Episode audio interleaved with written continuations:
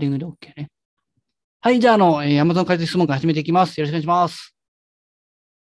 えー、いきなりトップバッターの質問ってなかなか難しいんですけど、すでにもう借り取り始めてる方っていますかね？ちょっと僕の動画見て始めてみたけど、ちょっとここつまずいてるなとか、もしあれば。お、えー来ましたね、早速。はい、ちょっと読み上げていきますね。はい、えー Amazon 借り取りをやる場合、使える資金が20万円ぐらいしかないのですが、短期スパンで利益商品をしっかり販売、回転していけば、なんとかなりますでしょうか。えー現在、自己流でやり始めているのですが、損切りになることが少なく、損切りになることが少なくなく、資金がうまく回らない不安があり、やはり潤沢な資金がないと、資金ショートしちゃうかなと悩んでいます。あ、確かにね、資金はやっぱりたくさんあった方が、まあこれ買い取りに限らず、やっぱり有利ですね。ただ、僕もスタートは10万なんですね、自己資金。なので、短期スパンで、あの回していけば、十分、セトリはできます。で、よくあのね、これ間違えるのが、あの利益率。利益率ありますよね。これを気にしすぎると、結構、稼げない方多いんで、あの短期、えー少額の資金の場合は、利益額ですね。どっちかというと回転重視でどんどん回していく。それのやり方の方がいいですね。まあ、例えばですけど、まあ、あとはね、あの、あんまり高単価の商品は狙わないことですね。ちょっと待ってくださいね。ちょっとあっち、あっちで。ちょっと今、ごめんなさい。あの、なんか今、ね後ろから入ってきましたね。今、事故、事故起きました、事故が今。ちょっとごめんなさい。えー、と、この前、そうそう、ちょっとね、まさかの乱入があってる、炎上じゃないですけどね。えーっとね、この前紹介したこんな商品とか、低単価いいですね。ちょっと出しますね。あ、これか、この商品とか。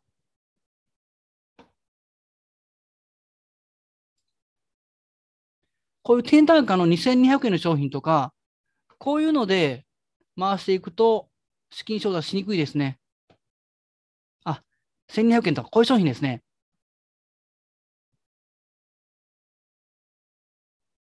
特に瀬戸になれる前とか、借り取りになれる前というのは、できるだけ低単価の商品で、ある程度こう回ってる商品ですね。まあ、仮に資金20万でも、1200円寝かしても、そんなに資金が圧迫することないんで、こういう商品からやってもらったらいいです。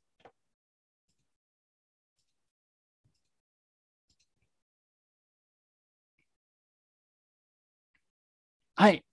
何でも OK です。えー、まず質問来ましたね。えー、のりおさん、最初どのようなカテゴリーの商品で10万から資金を増やしていったのですか？えっ、とね、僕は最初入った、まあ僕も最初コンサル受けたんですけども、最初はゲーム系行きましたね。ゲーム系って結構、あの回転速い商品多いんですよ。まあ、ソフトとか、まあまあ、えースイッチ系ですよね。その当時はまだね、スイッチが出てなかったんです。僕始めた頃、5年前かな。ただ PS4 が出たばっかりで、プロとか。で、その後のゲームのあの周辺機器、コントローラーとか、そういうのを狙っていってましたね。ただやっぱり資金少なかったんで、もちろんカード払いで行ってたんで、できるだけもう、あの、回転の速い商品を狙っていってました。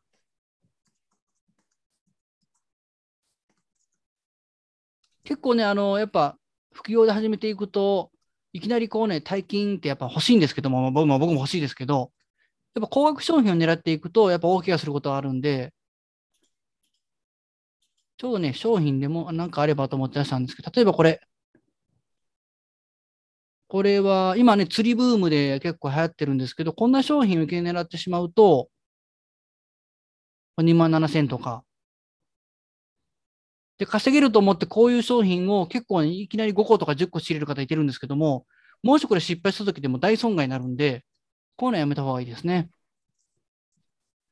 なので、あのー、まあ、いろいろね、みんなコンサルとか入ってると思うんですけども、やっぱそういう時は、あの、そのコンサルの教えてるももらってる方に聞いた方がいいですね。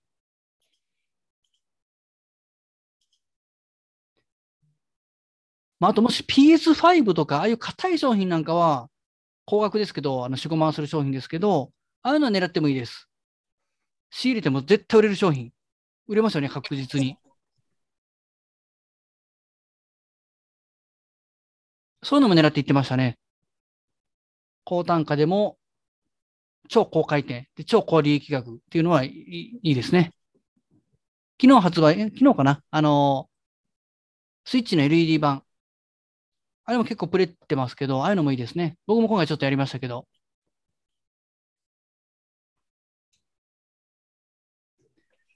で、あとね、あのー、せどりを始めていって、本当にあの月数万円の小遣い稼ぎだったらもう10万とか20万で回していったらいいんですけど、ある程度ちょっとお小遣い稼ぎじゃなくて、事業として増やしていくんであれば、もう絶対融資受けた方がいいですね。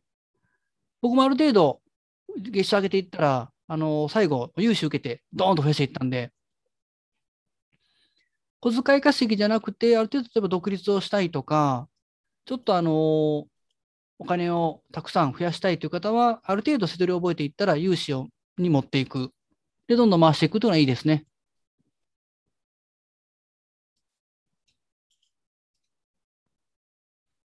はい、あとありますか ?7 かでも今、ね、10分ぐらい経ちましたからね。結構時間経つの早いんで。まあ、聞く音にも出た OK ですけどね。この前、これも紹介した、こんな商品なんかもいいですよね。まあ、やっぱ5000未満狙いたいですね、最初は。これも借りてる商品ですけど、結構ね、これ、あの、アマゾンが復活して、すぐなくなって復活してって繰り返してるんですよ、これ。4760円で仕入れて、6790円。だいたい1000円ぐらい利益出るかな、これで。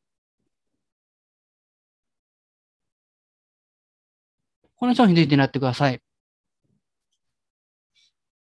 あの、質問なかったら僕が一方的に喋って終わっちゃいますから、あの、どんどん喋ってくださいね。で結構ね、こういうところからリサーチ結構、あ、リサーチの質問あんまないですね。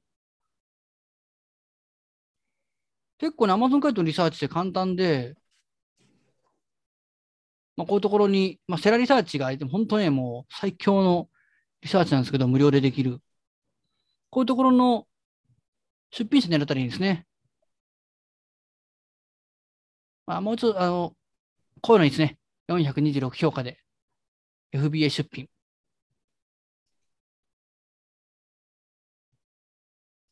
で、ストアフロンとか見ていくと、でもパッと見ていいんで、そんなにじっくり見ていくと時間ないんで、できるだけ、あの、リサーチのスピードを速く。いいですよね、これ。もう、綺麗な買い取りグラフ。まあまあ、こんなん有名ですけどね。ああ、質問来ましたね。はい。えー、商品を何個仕入れようか悩むのですが、その点、アドバイスあればお願いします。えっ、ー、とね、これね、やっぱ悩ましいとこあるんですけど、できるだけ最初は小ロット、まあ、少ない数ですね。ちょっと話途中になりましたけど、一番ね、何がいいかな、ちょっといい商品でいくと、例えばこういう商品、あ、これじゃないな、どれがいいかな。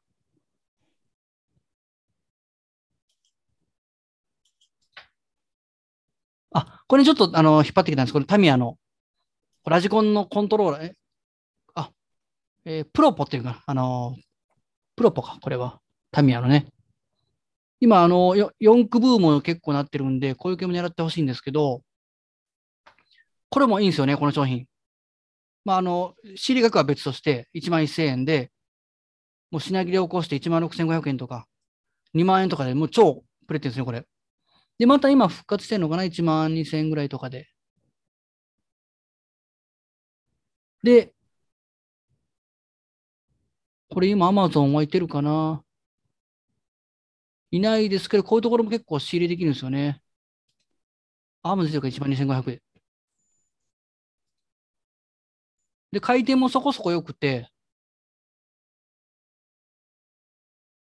で、悩むんですけど、だわかんないですね、これ。これ過去のグラフ見ると、ずーっと Amazon がいてて、今たまたまこう、間が空いてるような商品。これ正直わかんないんですよ。これももしかして Amazon に座って全然プレらないってこともあるんで、悩むときは、最初、初めて仕入れる商品で悩む商品は必ず1個にしてください。いわゆる試し買いってやつですね。で、できるだけが、あの、仕入れ額の小さい商品。で、試し買いで1個仕入れてみて、思ったよりもすぐ売れたとか、アマゾンがもうすぐ借りて、ずっとプレってたりとか、っていう商品であればすぐ、次の時は多めに仕入れる。1個だったのを5個仕入れてみるとか。っていう感じで、あの、試し買い最初やってください。僕もやります、試し買いは。怖い商品は。じゃないと、あの、無謀はダメなんですね、無謀っていうのは。リスクはいいんですけども、無謀っていうのは一番ダメなんで、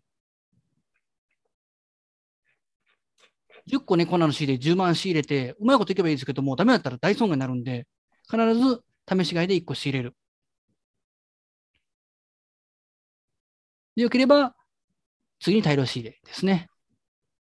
まあ、ただ、それでもリスクを減らす意味では、まあ、この商品なんかダメですけど、あの限定生産品とか、生産終了品、もうああの生産がもう止まってしまっている商品なんかは、あとね、あの値段が上がっていく傾向があるんで、そういうのは勝負したりしますね。ああ、はい、OK です。ありがとうございます。全然。一番悩むところですからね、仕入れ数とか仕入れ額っていうのはね。いろいろちっちゃな、あの、経験積んでいって、あの、やけどぐらいでいいんですよ。あの、することもあるんで、どうしても損切りで。だっちゃそのかすり傷をいっぱい経験していって、どんどん強くなっていくっていうイメージですね。お、平君、はい。えー、セラーの見るポイントや評価数はどのぐらいのセラーを参考にしたらいいですか？評価数。ああ、これね、さっきのセラーリサーチの評価数。だいたい、ここの評価数が100から1000の間。だいたい100未満だと、まあ、37とかあるんですけど、ちょっとこれ1個とかね、だと、ちょっとあの、瀬取り経験がどうかなっていうところ、あんまり経験が少なくていい商品持ってないんじゃないかなと確率ですけど、あるんで、あの、100以上。で、今度、1000以上になると、これはあんまないかな、ここのセラーは。1000以上になると、どっちかというと、あの、店舗物販の、背取りじゃないところのセラーさんが多くなってくるんですね。もう1000超えてくるとね、本当に1万とか、ここはあんまないですけど、さっきあったかな、1000っていうのが。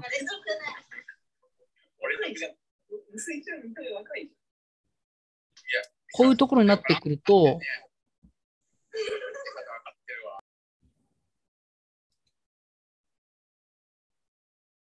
あ、これ大丈夫かな？それこそ、網やみとか、えー、上信とか、ビッグカメラとか、そういうところのセラーさんになってくるんで、もうリアル物販の、ちょっと対象にしにくいんですよね。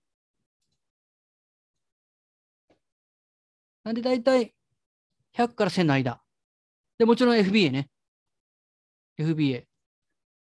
背取りの人ってほとんどあの不況の方多いんですけど、大体やっぱ FBA 使うんで、FBA で1000から100の間、100から1000の間ね。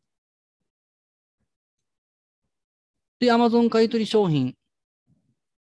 ね、こういう商品なんかは、やっぱり他のセラーさんも Amazon 買取セラーっていうのもいてるんで、これもいいね。この商品も美味しいな。26、4。ね。だいたいこの2万評価とかなってくると自己売りで、もうこう、こ店舗なんですね、多分ね。もう仕入れが卸とかメーカー仕入れになってくるんで、ちょっと背取りはあの違いますよね。4。もうなんか少ないな、この。これもギリああ、これいけるかな？風の宴。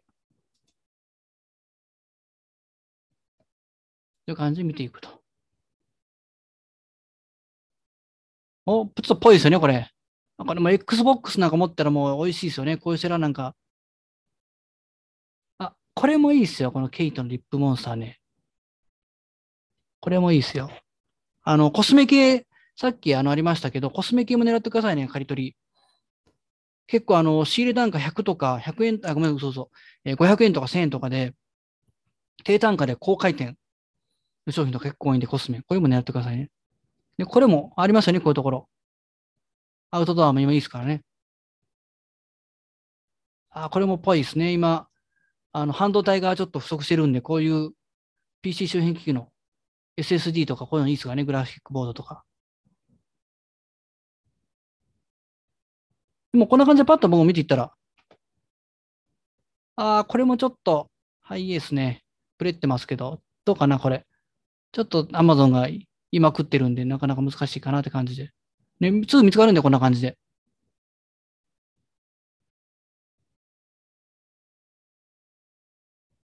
お、大好きなプリンターがあるな。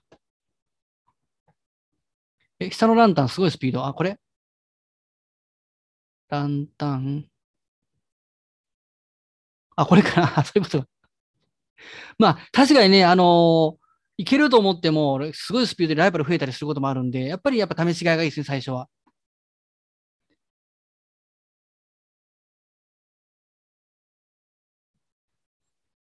はい、えー、あ、質問来ましたね。はい、えー、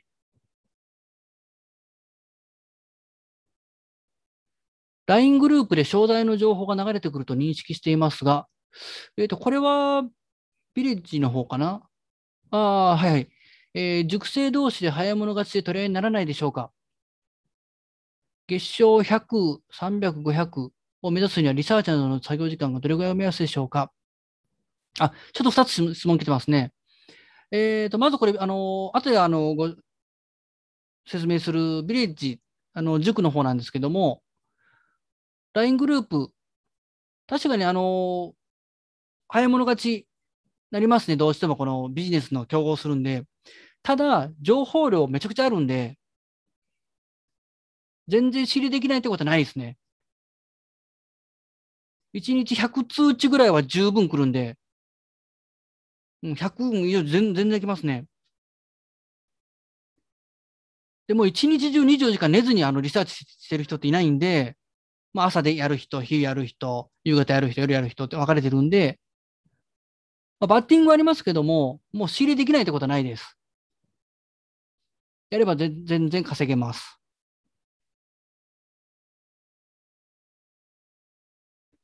で、次が100万、300万、500万を目指す際にリサーチなどの作業時間は、これはね、もうできるんだったらそれはもうね、張り付いてやれば全然できるんですけど、リサーチ時間ね、僕副業なんで、あの、土日休みのサラリーマンですけど、リサーチやるときはやっぱり、えー、夜ですね。平日は夜。で、土日は結構時間使いますね。土曜日はガッと使ったりとか。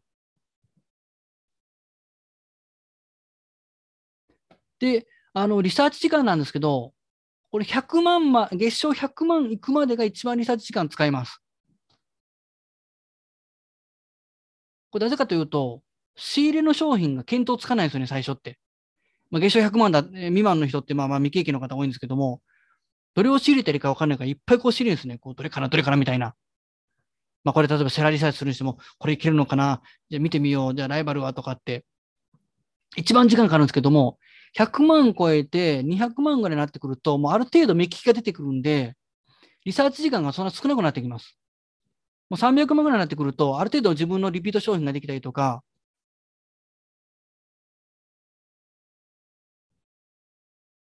もう大体目利きが出てくるんで、あの、300、500に行くほどリサーチ時間短くなってきますね。で、500ぐらいになってくると、今度もう外注化、まあ僕も外注化してますけど、リサーチの商品は。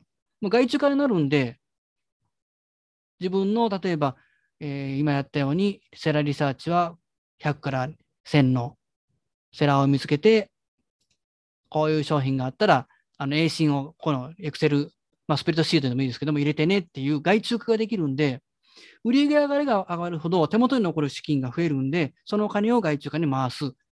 で、時間はどんどん減っていきます。あの、月賞が上がれば上がるほど。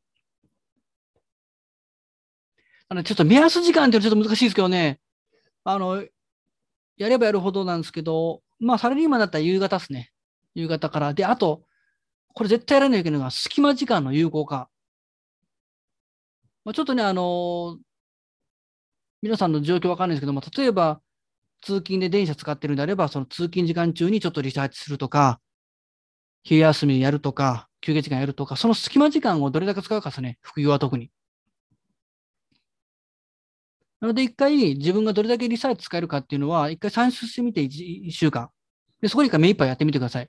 ちょっとね、月賞が今どれくらいかわかんないですけども、1週間丸々使える自分のリサーチ時間っていうのを算出して、そこからリサーチをする。それが一番ですね。あ、質問来てましたね。えー、はい、えー、美容系など海外の会社が多いのですが、大丈夫が気になっています。一回メールが来て1ヶ月販売できないことがありました。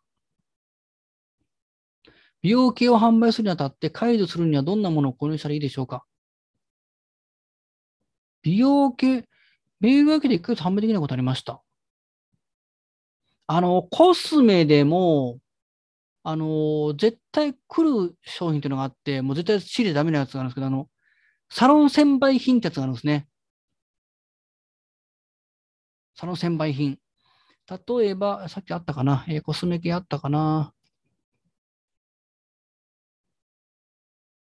あれ？さっきあったのにな。お、スノーピーク、いいね、これも。こうやってね、あの、本当目利き的なったらすぐ見つかるんです、リサーチって。だから、ね、時間がね、減っていくんですけど、話が飛んだな。ちょっと待ってくださいね。あれさっきコスメありましたね。あの、サロン専売品ってあるんですけど、もうそれ絶対、絶対やっちゃダメですね。とか、えー、っとね、えー、さっきのコスメどこ行ったかな？ケイト、消したかな？あの、メーカーしか出してない商品。これ出品者が1ってあるんですよ、この新品の出品1。で、メーカーしか出してない商品っていうのは、それはもうメーカーしか1000倍で出してないんで、仕入れちゃダメですね。メールが来て1ヶ月販売できなかったっていうのは、多分あの、商標権侵害だと思うんですけど、その商品だけ1ヶ月販売できなかったんじゃないですかね。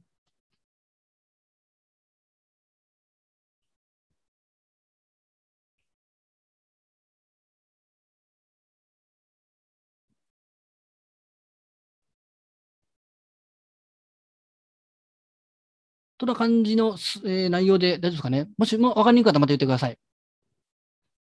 えー、で、次の質問が来ましたね。えー、あ、はいはい、そうですね。外注化前提に検討してました。もう絶対その方がいいですね。今やっているセドリでもクラウドワークスで募集しているところです。外注化はクラウドワークスで募集でしょうか？えっ、ー、とね、今結構ね、あのー、求人の募集って無料でできる媒体がたくさんあるんですね。まあ、今有名どころで言うと、インディードとか、あリクルートの分ですね。そういうので、あの、募集すれば全然見つかります。リスト1件いくらで募集でしょうか？これもね、やっぱ外注化の費用ってなかなかね、あのー、難しいところがあって、難しいというのは、その、悩ましいって言った方がいいんですかね。やっぱ安くね、あの、お願いしたいですよね。で、えー、これね、外注化と内製化によって金額って変わってくるんですけど、あの内製化だとあの最低賃金法っていうのがあるので、最低賃金払わないといけないんですけど、外注化は、これあの、労働基準法関係ないんで、最低賃金法。別にいくらでも大丈夫です。まあ、ただ、まあ、仮に時給1000円として、時給1000円で何件やってくれるかっていうのを計算すると結構算出しやすいですね。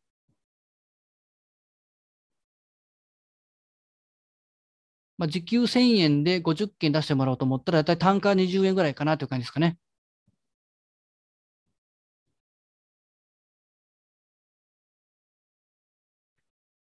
あ、そうですね。インディード、あ、いいですよね。インディードで。まあ、目安1000円。うん、そうですね。大体それぐらいで、時給で。まあ、仮に自分がその作業しようと思ったときに、え、この作業やって1時間300円とかなったときに、あの、どう思うかですよね。まあ、それがめちゃくちゃ簡単な作業だったらいいんですよ。とかね、あのー、内職系でもできるような簡単な仕事で、だったら、あ、なんか変わったな。そうですね、業務委託の契約ですね。業務委託契約。もうそこは、あのー、もう、ビジネス取引になってくるんで、まあ、契約書は交わさなくても、もう口頭契約でも大丈夫ですし、その辺はね、あの、労働基準ほど厳しくはないんで、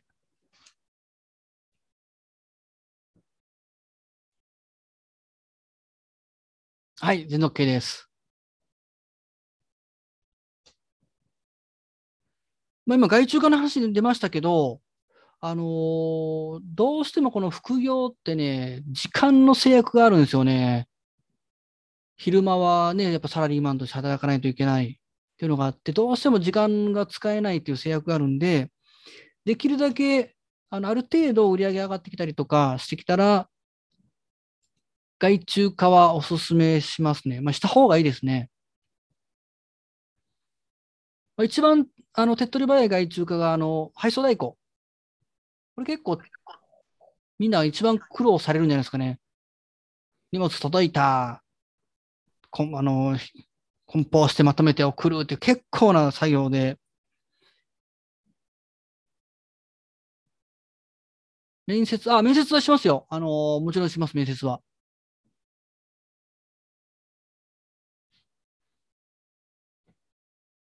まあ、それか、あのー、一番手っ取り早いのは、自分のやっぱね、あの、身内の方、まあ、男性の方であれば、まあ、あの結婚されてる方であれば、旦那さんとか、奥さんとか、まあ、あと、親とか兄弟とかね。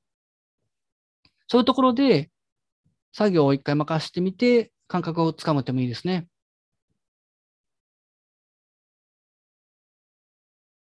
まあ、面接はね、今、あの、ズームとかあるんで、結構楽ですね。回らなくてもいいんで。その、仕事内容によっては、もう、免許証コピーもらったりとか、こっちもやっぱね、あの、働く側も怖いとは思うんですけども、うん、こっち側もリスクあるんで、そういうのはきっちりやりますね。免許証のコピーもらって、商品の、商品を委託とかするときは、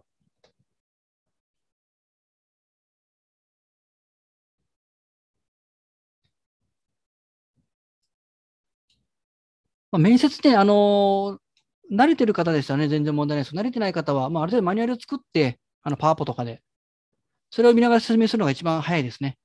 こうやってやるんですよって、あの、今やったような作業を、もう、なんかマニュアル化して、そういう見ながら説明すると。そんなのいいですね。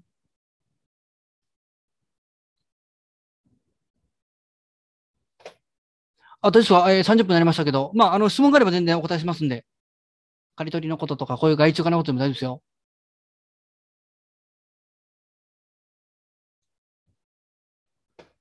さっきも結構一緒にありましたよね。どれだったかな？ああ、すみません。突然やめられたりしませんか？あ、それはありますよ。それはありますね。あのー、長く続けてる方もいますけどね、やっぱちょっとやってみて、もうやっぱり合わないんでやめますっていう方もいますし、あのやりますと言ってそのまま連絡音信不通になったりとか、これはね、あの別に背取りの外注化限らず、もう一般の求人募集でも今やっぱ多いですね。面接ドタキャンなんてもやっぱありますし、お願いしたけど、もう連絡取れないってやっぱありますんでね、それはそこはね、もう、なかなか防げないとこありますね。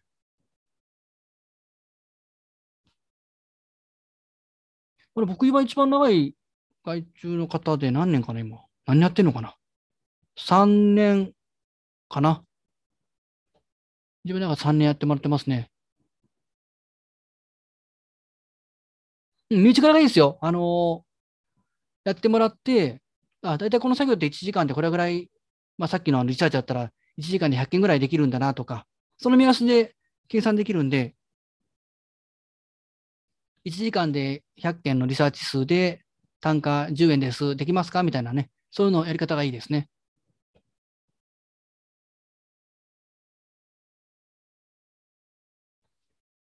そうですね、外注化いいですね。外注化はね、もう絶対やってほしいですね。僕今、配送代行と、えー、リサーチ代行か。なんかあるかな。他はね、あの、いろいろ、もちろんセドリ以外もやってるんで、その、ちょっと作業やってもらったりしますね。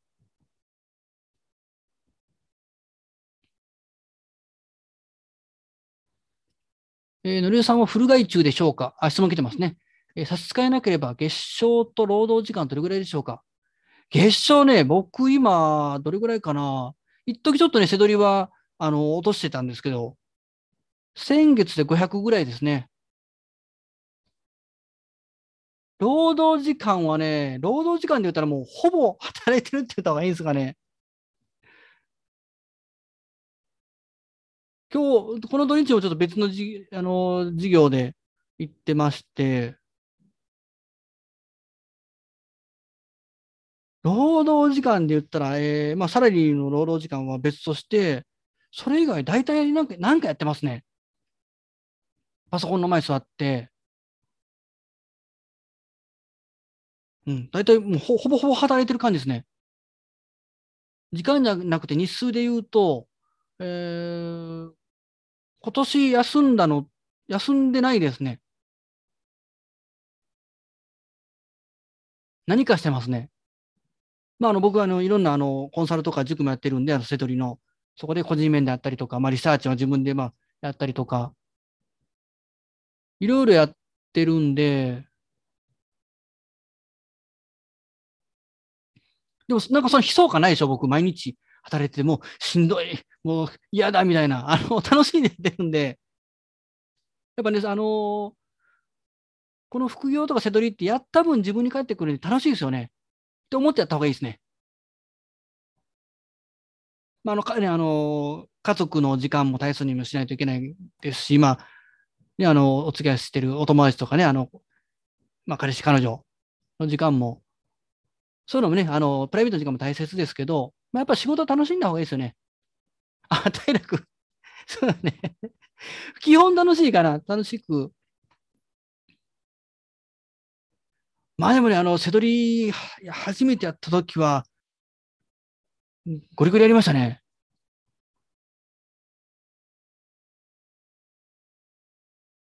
え、あ、質問来ましたね。アマゾンカリドルや利益率10%ぐらいが目安でしょうか？まあ10%ぐらい目安でいいですよ。あのー、10%ぐらい目安であれば、で、仕入れはいいと思いますね。まあ、あの、究極言うと、あんまり利益率にこだわらない方がいいんですよね。ちょっとね、翼さんがあのどれぐらいのせどりかわかんないですけども、あの、せどり始めた頃ぐらいだったら、ある程度利益率を目安にして仕入れがいいんですけども、まあ、ある程度慣れてきた利益額の方にシフトしていって、いくら稼げるか、で、融資を受けて、あの、額をどんどん増やしていって。まあでも、テンパ、あの、目安で全然 OK です。あの十分テンパーであの回せますんで。はい、OK です。まあ、この利益率ってね、結構みんな、あの、基準がみんなバラバラで、たまになんか20%、30%って人見てるんですよ、僕がやってるとき。意外あの聞いたら、あの、ポイント入れてるの20%、30%とか、あと、粗利益率と営業利益率また違うんで、あと、売上からの利益率と仕入れからの利益率によって、これ、これパーセント変わってくるんで、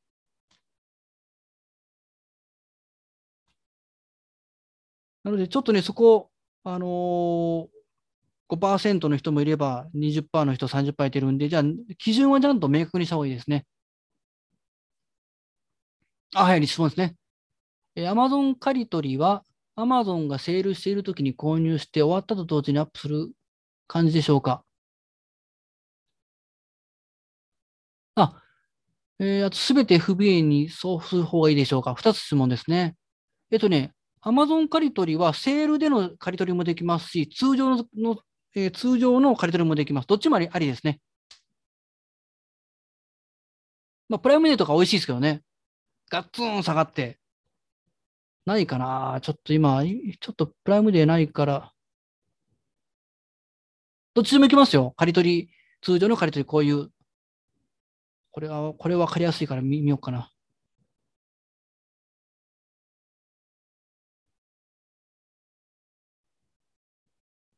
あ、見にく、逆に見にくいな、これ。さっきの、あ、サポリーノもね、昔これドンキでよく仕入れましたね。これ危険物なんですよね。な、なぜか。まあ、ちょっと話は飛びましたね。ごめんなさい。えーっと、さっきのお話でいくと、こういう通常のトレンドっぽい、まあ、セドリってトレンドですかね、全部。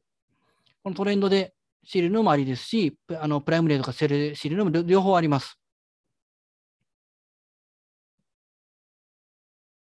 で、納品に関しては基本 FB に入れた方がいいですね。これなんでかというと、まあ、即売りで自己売りでもいいんですけど、これね、一つ Amazon カイトのメリットなんですけど、この商品いいなと思うでしょ？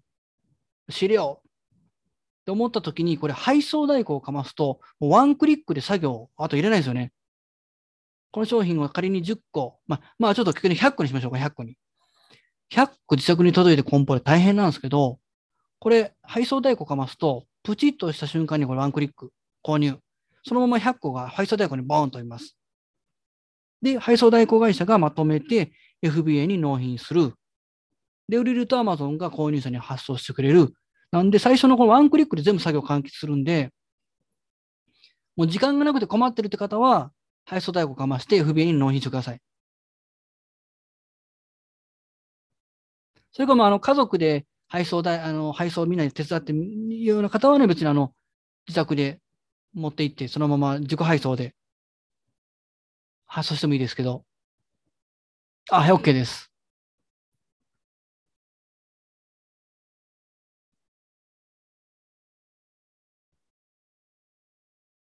あとですか、皆さん？あの、全然質問があれば。結構ね、こういうのって意外とあの、これ質問会終わった後に、あ、あれ言うの忘れてたとか、あの結構あると思うんで、別にあの、急いで、あの、終わらないんで、もし今考えてあれば、せっかくの機会なんでね、あの、わざわざお忙しい中お時間作ってもらって参加されてると思うんで。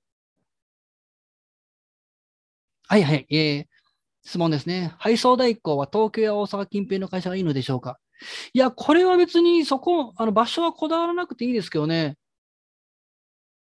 あの、場所よりも、その配送代行の、代行費用の方を気にされた方が、僕使ってるとこはちなみに、僕今兵庫県に住んでますけど、あの、関西じゃないですね。関西でもなしに関東でもないですね。違うところでやってます。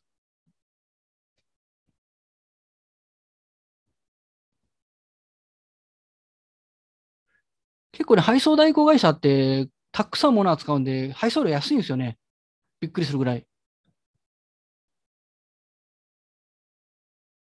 これ、この Amazon カリトリは、あの、ワンクリックでそのまま配送料タダでしょ ?FBA の飛ばすんで。これがあの楽天、あ、楽天は大丈夫か。店舗セトリとかだったら、一回一回自宅に持って帰ってそこから送るんで、あ配送料かかっちゃいますね。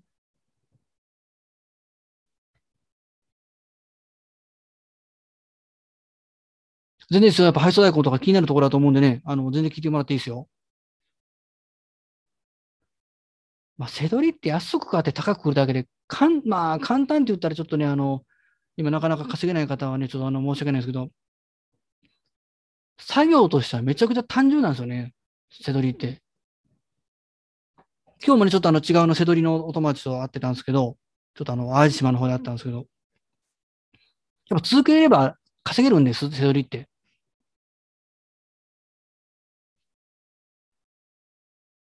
まずはやってみるが一番ですね。こんな簡単なビジネスってないんで、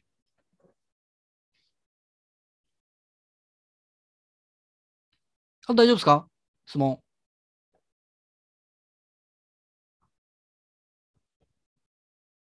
これもちょっとトレンドですかね、この電池いらずのプラレール。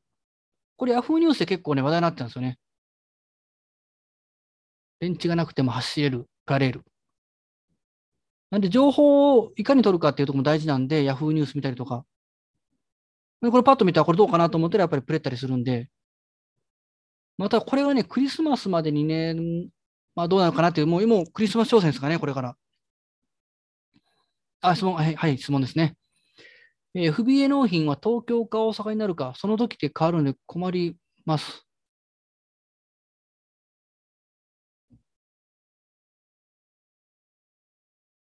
ああ、確かにそれはね、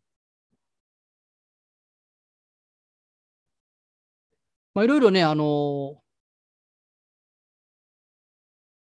ちょっと手間はかかりますけども、配送をね、大阪に、関西にやる方法とかありますけど、今ね、あの、アマゾン買取の塾でやっているところはもう、配送料は固定でできるんで、そういうのはやっぱり、ね、あの、いろいろ探してみたらいいと思いますね。飛びかけは暑いですからね。暑いね、飛びかけね。飛びかけ。これもね、どこまでクリスマスでボンと跳ねるかな、どうかなって。これね、やっぱり、ね、話題になる商品っていうのは、売れるんで、やっぱ品切れを起こしやすいんですよね。そうすると、みんなやっぱ買いたい買いたいなってくるね、ドーンと上がるっていう仕組みなんでね、このプレネっていうのは。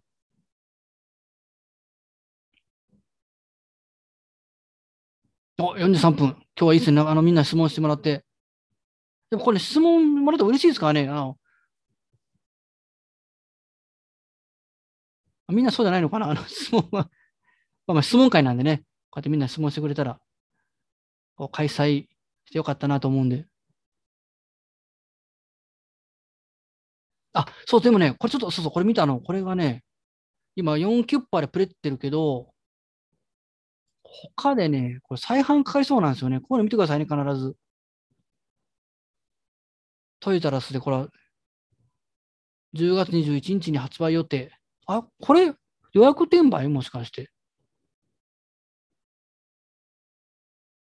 予約販売これ？ちょっと待って、ちょっと待って。あ、予約販売かなこれ。あ、違う、22。再販よね、これ。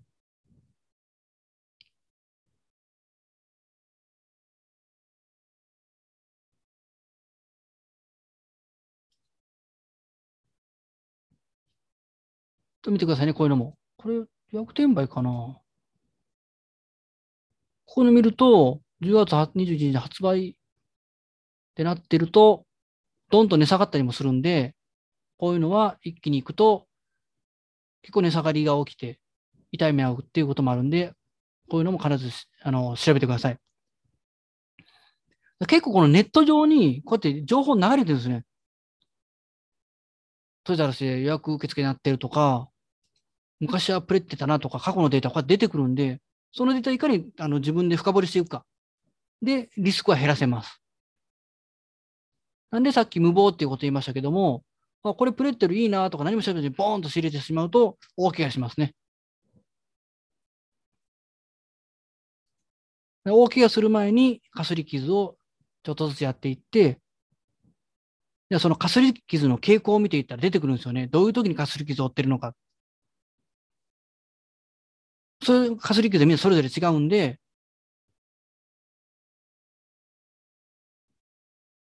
例えばこの、ああ、自分がかすり傷を負ってる時って、こう、出品者が増えてる時だなとか、高回転の商品狙ってる時は、結構値下がりでかすり傷を負ってるなとかなってくると、そういう商品あの知れなかったらいいんで、結構あの、利益出て儲かった時はみんな喜んで、その商品は見ていくんですけど、意外と、あの、値下がりとかして稼げなかった商品っていうのはそのままスルーするんで、ほっと、あの、もう見、知れないからもう見ないんですけど、そういう商品こそみんなデータで集めてくださいね。なんで失敗したのか。結構傾向が出てくるんで、僕もそれ結構あの過去にやりましたね。あの、なんでこれ、あの失敗したのかなっていうの。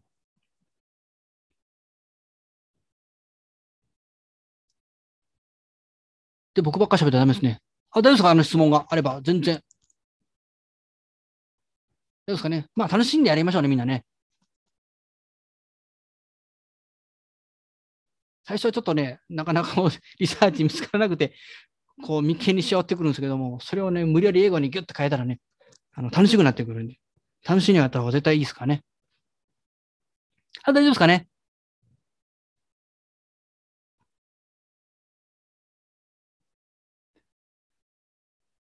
もしじゃなければ、ちょっとあの、刈り取り塾の説明を。今ね、あの、いろいろ、こう、コメントくれてるのは、この平君もね、今、塾の方なんですけど、刈り取りの。えっ、と、どこだったかな。これか。まあ、刈り取り塾今やってます。で、いろいろ、これがね、もう3年、この10月で3年、丸3年ですね。で、来月で4年目、早いですね。もう4年目のもう今もう結構ね、みんなに参加させてもらってる塾なんですが、アマゾン買取塾やってます。ビレッジっていう塾ですね。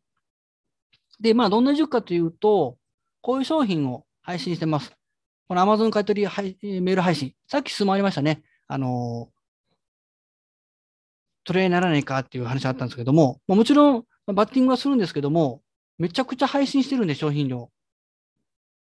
こう書いてますけど、あ見えるかな？毎日100通以上。十分来てます、100通。100通で聞かないぐらい来てますね。平君、もうこれ、商品全部リサーチ無理よね。無理なぐらい来てるよね。商品数、配信数としては。はい。そうですね無理無理ですね。一日じゃちょっと見切れない。見てないね。はい。お腹いっぱいです。もうちょっと減らしてほしい。もしかしたらままた増やすかもわからないんで。そう。でも、ネタには困んない。まあ、なんか、まあ見てたら結構、そうですね。昨日もこれ見たな、みたいなやつが出てくるんで、絶対。なんか、ううん、ん、なんか、まあ、見るスピードは速くなります。あ、これ昨日見たからいいや、みたいあ、はいはいはいはい。そう。ねそう。いう感じで見ていけば。うんまあ、派遣見る練習にもなるんで、いいと思います。なんで、あの、まあ、取り合いにはなることあるんですけど、大丈夫です。あの、情報量少なくて、ダメだってことはまずないです。ここは心配しないでください。あの商品情報量としては。で、あと、これ、松野コンサルですね。あの、もともと、ちょうどね、3年前に始めた時って、この配信しかやってなかったんですよ、このチームね。ただ、やっぱり、あの、この商品の仕入れ判断とかって、やっぱみんな悩むんで、じゃあちょっとコンサルつけましょうかってことで始めたのがこのマンツーマンコンサルです。もう全然、あの、毎日でも、今日でももうずっとやってましたけども、毎日いつでも OK です、これは。困ったら連絡してもらったら。まあ、他に、あの、リサーチの判断以外にも、資金どうやって増やしたらいいでしょうかとか、まあ、自己資金とかね、そういうあの、えー融資の相談とかも全然受けれるんで、その辺は使い倒してください。であと、あのーサイビレッジの専用の LINE チーム作ってます。やっぱり一人でやるとね、なかなか行き詰まったりもするんで、こうみんながね、あのお話しできるようなコミュニティチーム作ってます。結構面白いですよ、この LINE チームね。面白いメンバーいっぱいいてるんで。結構ね、借り取りしてる人って、あの、セールス経験者も多くて、なんかね、あの、ドンキのプロとかね、楽天のプロとかね、結構いろんなあのね、プロフェッショナルが集ってるんで面白いチームです。まあなんか問題あったらほぼ解決できますね、この LINE チームで。まあ月賞4000万のバケモンとかもいてるんで面白いですよ、このチームね。ビレッジのチーム、面白いチームです。で、あとは、えー教育サポートとしては、まあ、ここの、えー刈り取りの大全集として、これ教材も作ってます。最近結構ね、動画が流行ってますけども、これあのマニュアルとして渡してるんで、これも使ってください。で今日はね、あの一般参加のあの質問会ですけども、刈り取りの、あのビレッジ生専用のセミナーもやってます。選手やったかな？ともやってます。やっぱね、同じね、あの、チーム内での仲間だと結構ね、やっぱ話題も盛り上がるんで、これね、親近感も湧いてくるんでいいですね、やっぱこういうのはね。で、あと実務サポートとしては、リアル勉強会。やっとね、今月、あのーあれ、なんだっけ、えー、緊急事態宣言が明けたんで、今月から始めていきます。ちょっとストップしたんですけども、24日かな、平君、10月24日に、えー大阪で、これあの、一応4人以上はね、グループで食事ができないんで、ちょっとバーベキューやります。10月24日の日曜日に。まあ、そこで、あの、勉強会とかね、話をしながらリアルにやっていきます。で、来月が、えー東京。東京の勉強会。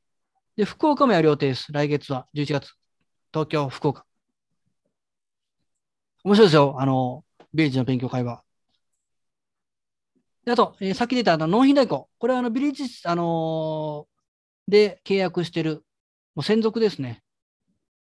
もうここはあの納品会社の代行社長とも直なんで、いろんなことやってます。倉庫も借りれますし、あのーまあ、新品でやってます中古もいけますし、自己配もできますし、セットもできます、セットね。撮影もできますし。で、これ、あの、ビレッジ生の特別額もやってますんで、かなりお安いです。ほぼ使ってますね、みんなね。これ、納品代行は。めちゃくちゃ便利なんで。僕も使ってますけど。まあ、あとはね、仕入れ資金。あの、さっき途中出た、あの、やっぱ背取りは資金があった方が有利なんで、ある程度、月賞できてきたらもう融資でお金を借りてどんどん回していく。で、ここはあの専属で税理士法人入ってもらってるんで、あの、融資の相談とかもやってもらったら結構です。無料でできます。ただ実質の作業ね、あの、じゃあ融資、資料書いたりとかの実質の作業発生するとやっぱり有料になってくるんで、そこはあの、まだ個別で相談してください。で、あと個別面談、これもやってます。最初、どうやって進めていきましょうかとか、ちょっと行き詰まった時とかあると思うんで、そういう時はもうすぐ面談はします。個人面談という個人打ち合わせですね。LINE でもやりますし、Zoom でもやりますし、別にこれ回数制限ないです。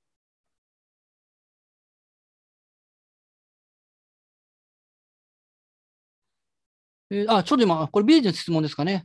えー契約期間はありますでしょうか？あ、まあ、ちょうどね、まあ契約期間ちょっと下までいきますね。これね、あの、よくよくある塾でドンと払うんではなくて、これ月額制にしてます。月額チームですね。あの、継続費用は19,300円です。税別ですけど、あ税込みが2万1000か。で、初月だけ、あの、いろんなあのコンテンツを渡してるんで29,300円と。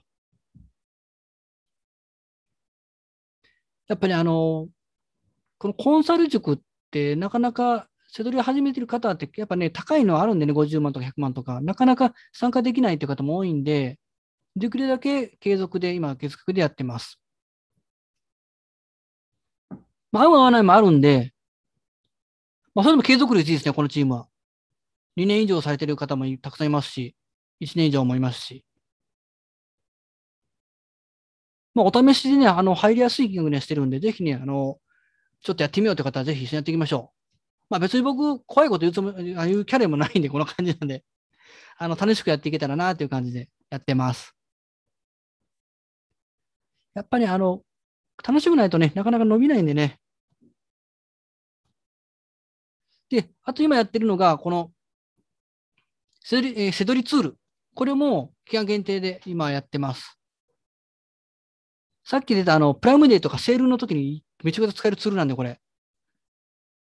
有料でこれ販売してるツールですけども、このビレッジに参加してもらった方には、これ無料で、あの、ビレッジに入っている間はですよ。間は無料使えます。書いてません、ビレッジで。限定の無料配布ツール。まあ、こんだけコンテンツあったらもう、まあ、まずやれば稼げるんで、まあ、あの、まあ、やってもらってみんな実績も出てるんで、まあ3年も4年続いてるんで、そこはあの、やる気ある人は安心して飛び込んでもらったら OK です。あ、えーと、質問来ましたね。え他の塾と比べて非常に良心的。あ、ありがとうございます。1ヶ月もし会わなければ辞めれるってこと。あ、それはまあね、全然辞めてもらってなんかね、入った最後もうやめられなくて泥のめいてそんなことないんで、やっぱ合う合わないあるんでね。まあ、もともと、なんでこんなにいっぱいついてたかっていうと、最初は、えっ、とね、せ商品配信チームだったんですよ、最初は、3年前ね。でも、いろんなね、あの、ちょっと相談したいとか、じゃあコンサルつけましょうとか、ちょっと一回みんなで会いたいねとかなったら、じゃあ勉強会やりましょうかとかって、いろいろこうコンテンツついていたんですよね。こう長く続けていく間に。じゃあ、あの、マニュアルも欲しいよねとかなったら、じゃあ作りましょうかってなって、どんどんどんどんあのコンテンツが作っていったという感じで、あの、いろんなあの、サービスがついていきましたね。ただ料金は買ってない最初から。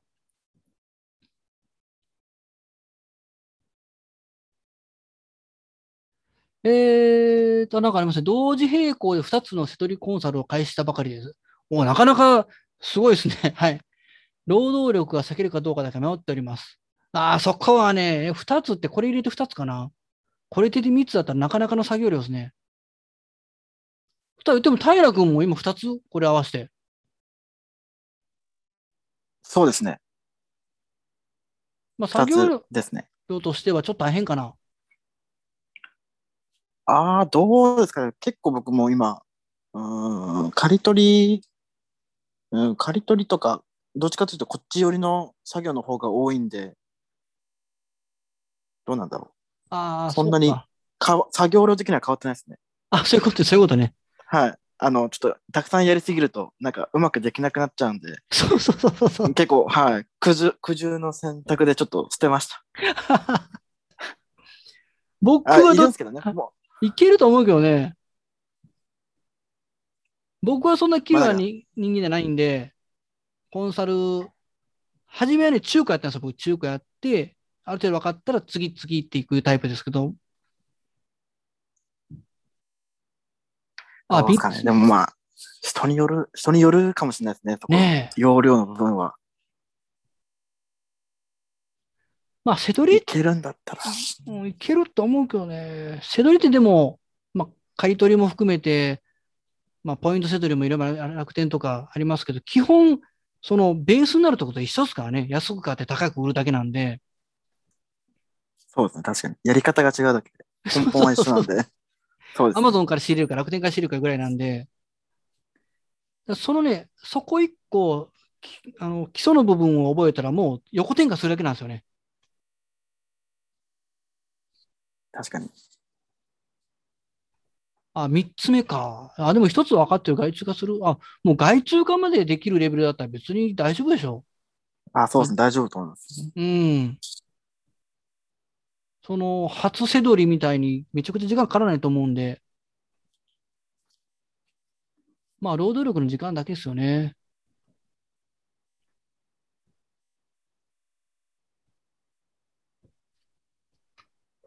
まあまあ、そこまでやったらできるんじゃないかなと思います。はい、OK です、OK です。まあちょっとね、もしあの検討されてるんでしたら、ちょっと今ね、どこにお住まいかわかんないですけども、ちょっと勉強会で会いましょうか、来月ね。もしあの参加されるんであれば、東京、福岡。で、実は北海道だったとかってちょっとびっくりしますけど、まあまあまあ、その辺はお会いしてからですね。まあそんな感じなんで、あの、楽しくやっていきましょう。あの、もし検討されている方いたら。おお、東京、来月。えっ、とね、もう日程も実は決まってるんですよ。まだ公開してないんで、チームにも。ちょっと 入ったら会いましょう、ぜひ東京でね。日曜日あるんで。な感じですかね。はい、OK です。あの質問大丈夫ですかねちょっと30分ほどオーバーしましたけど。まあ、あの、この動画はまたと、えー動画にして送るんで、また見てください。で、このビレッジの詳細のリンクもまた送っとくんで、またなんか質問があれば、またあの送ってください。じゃあちょっとあの30分オーバーしましたけども、また楽しくやっていきましょう。お疲れ様でした。お疲れ様でした。あお疲れ様です。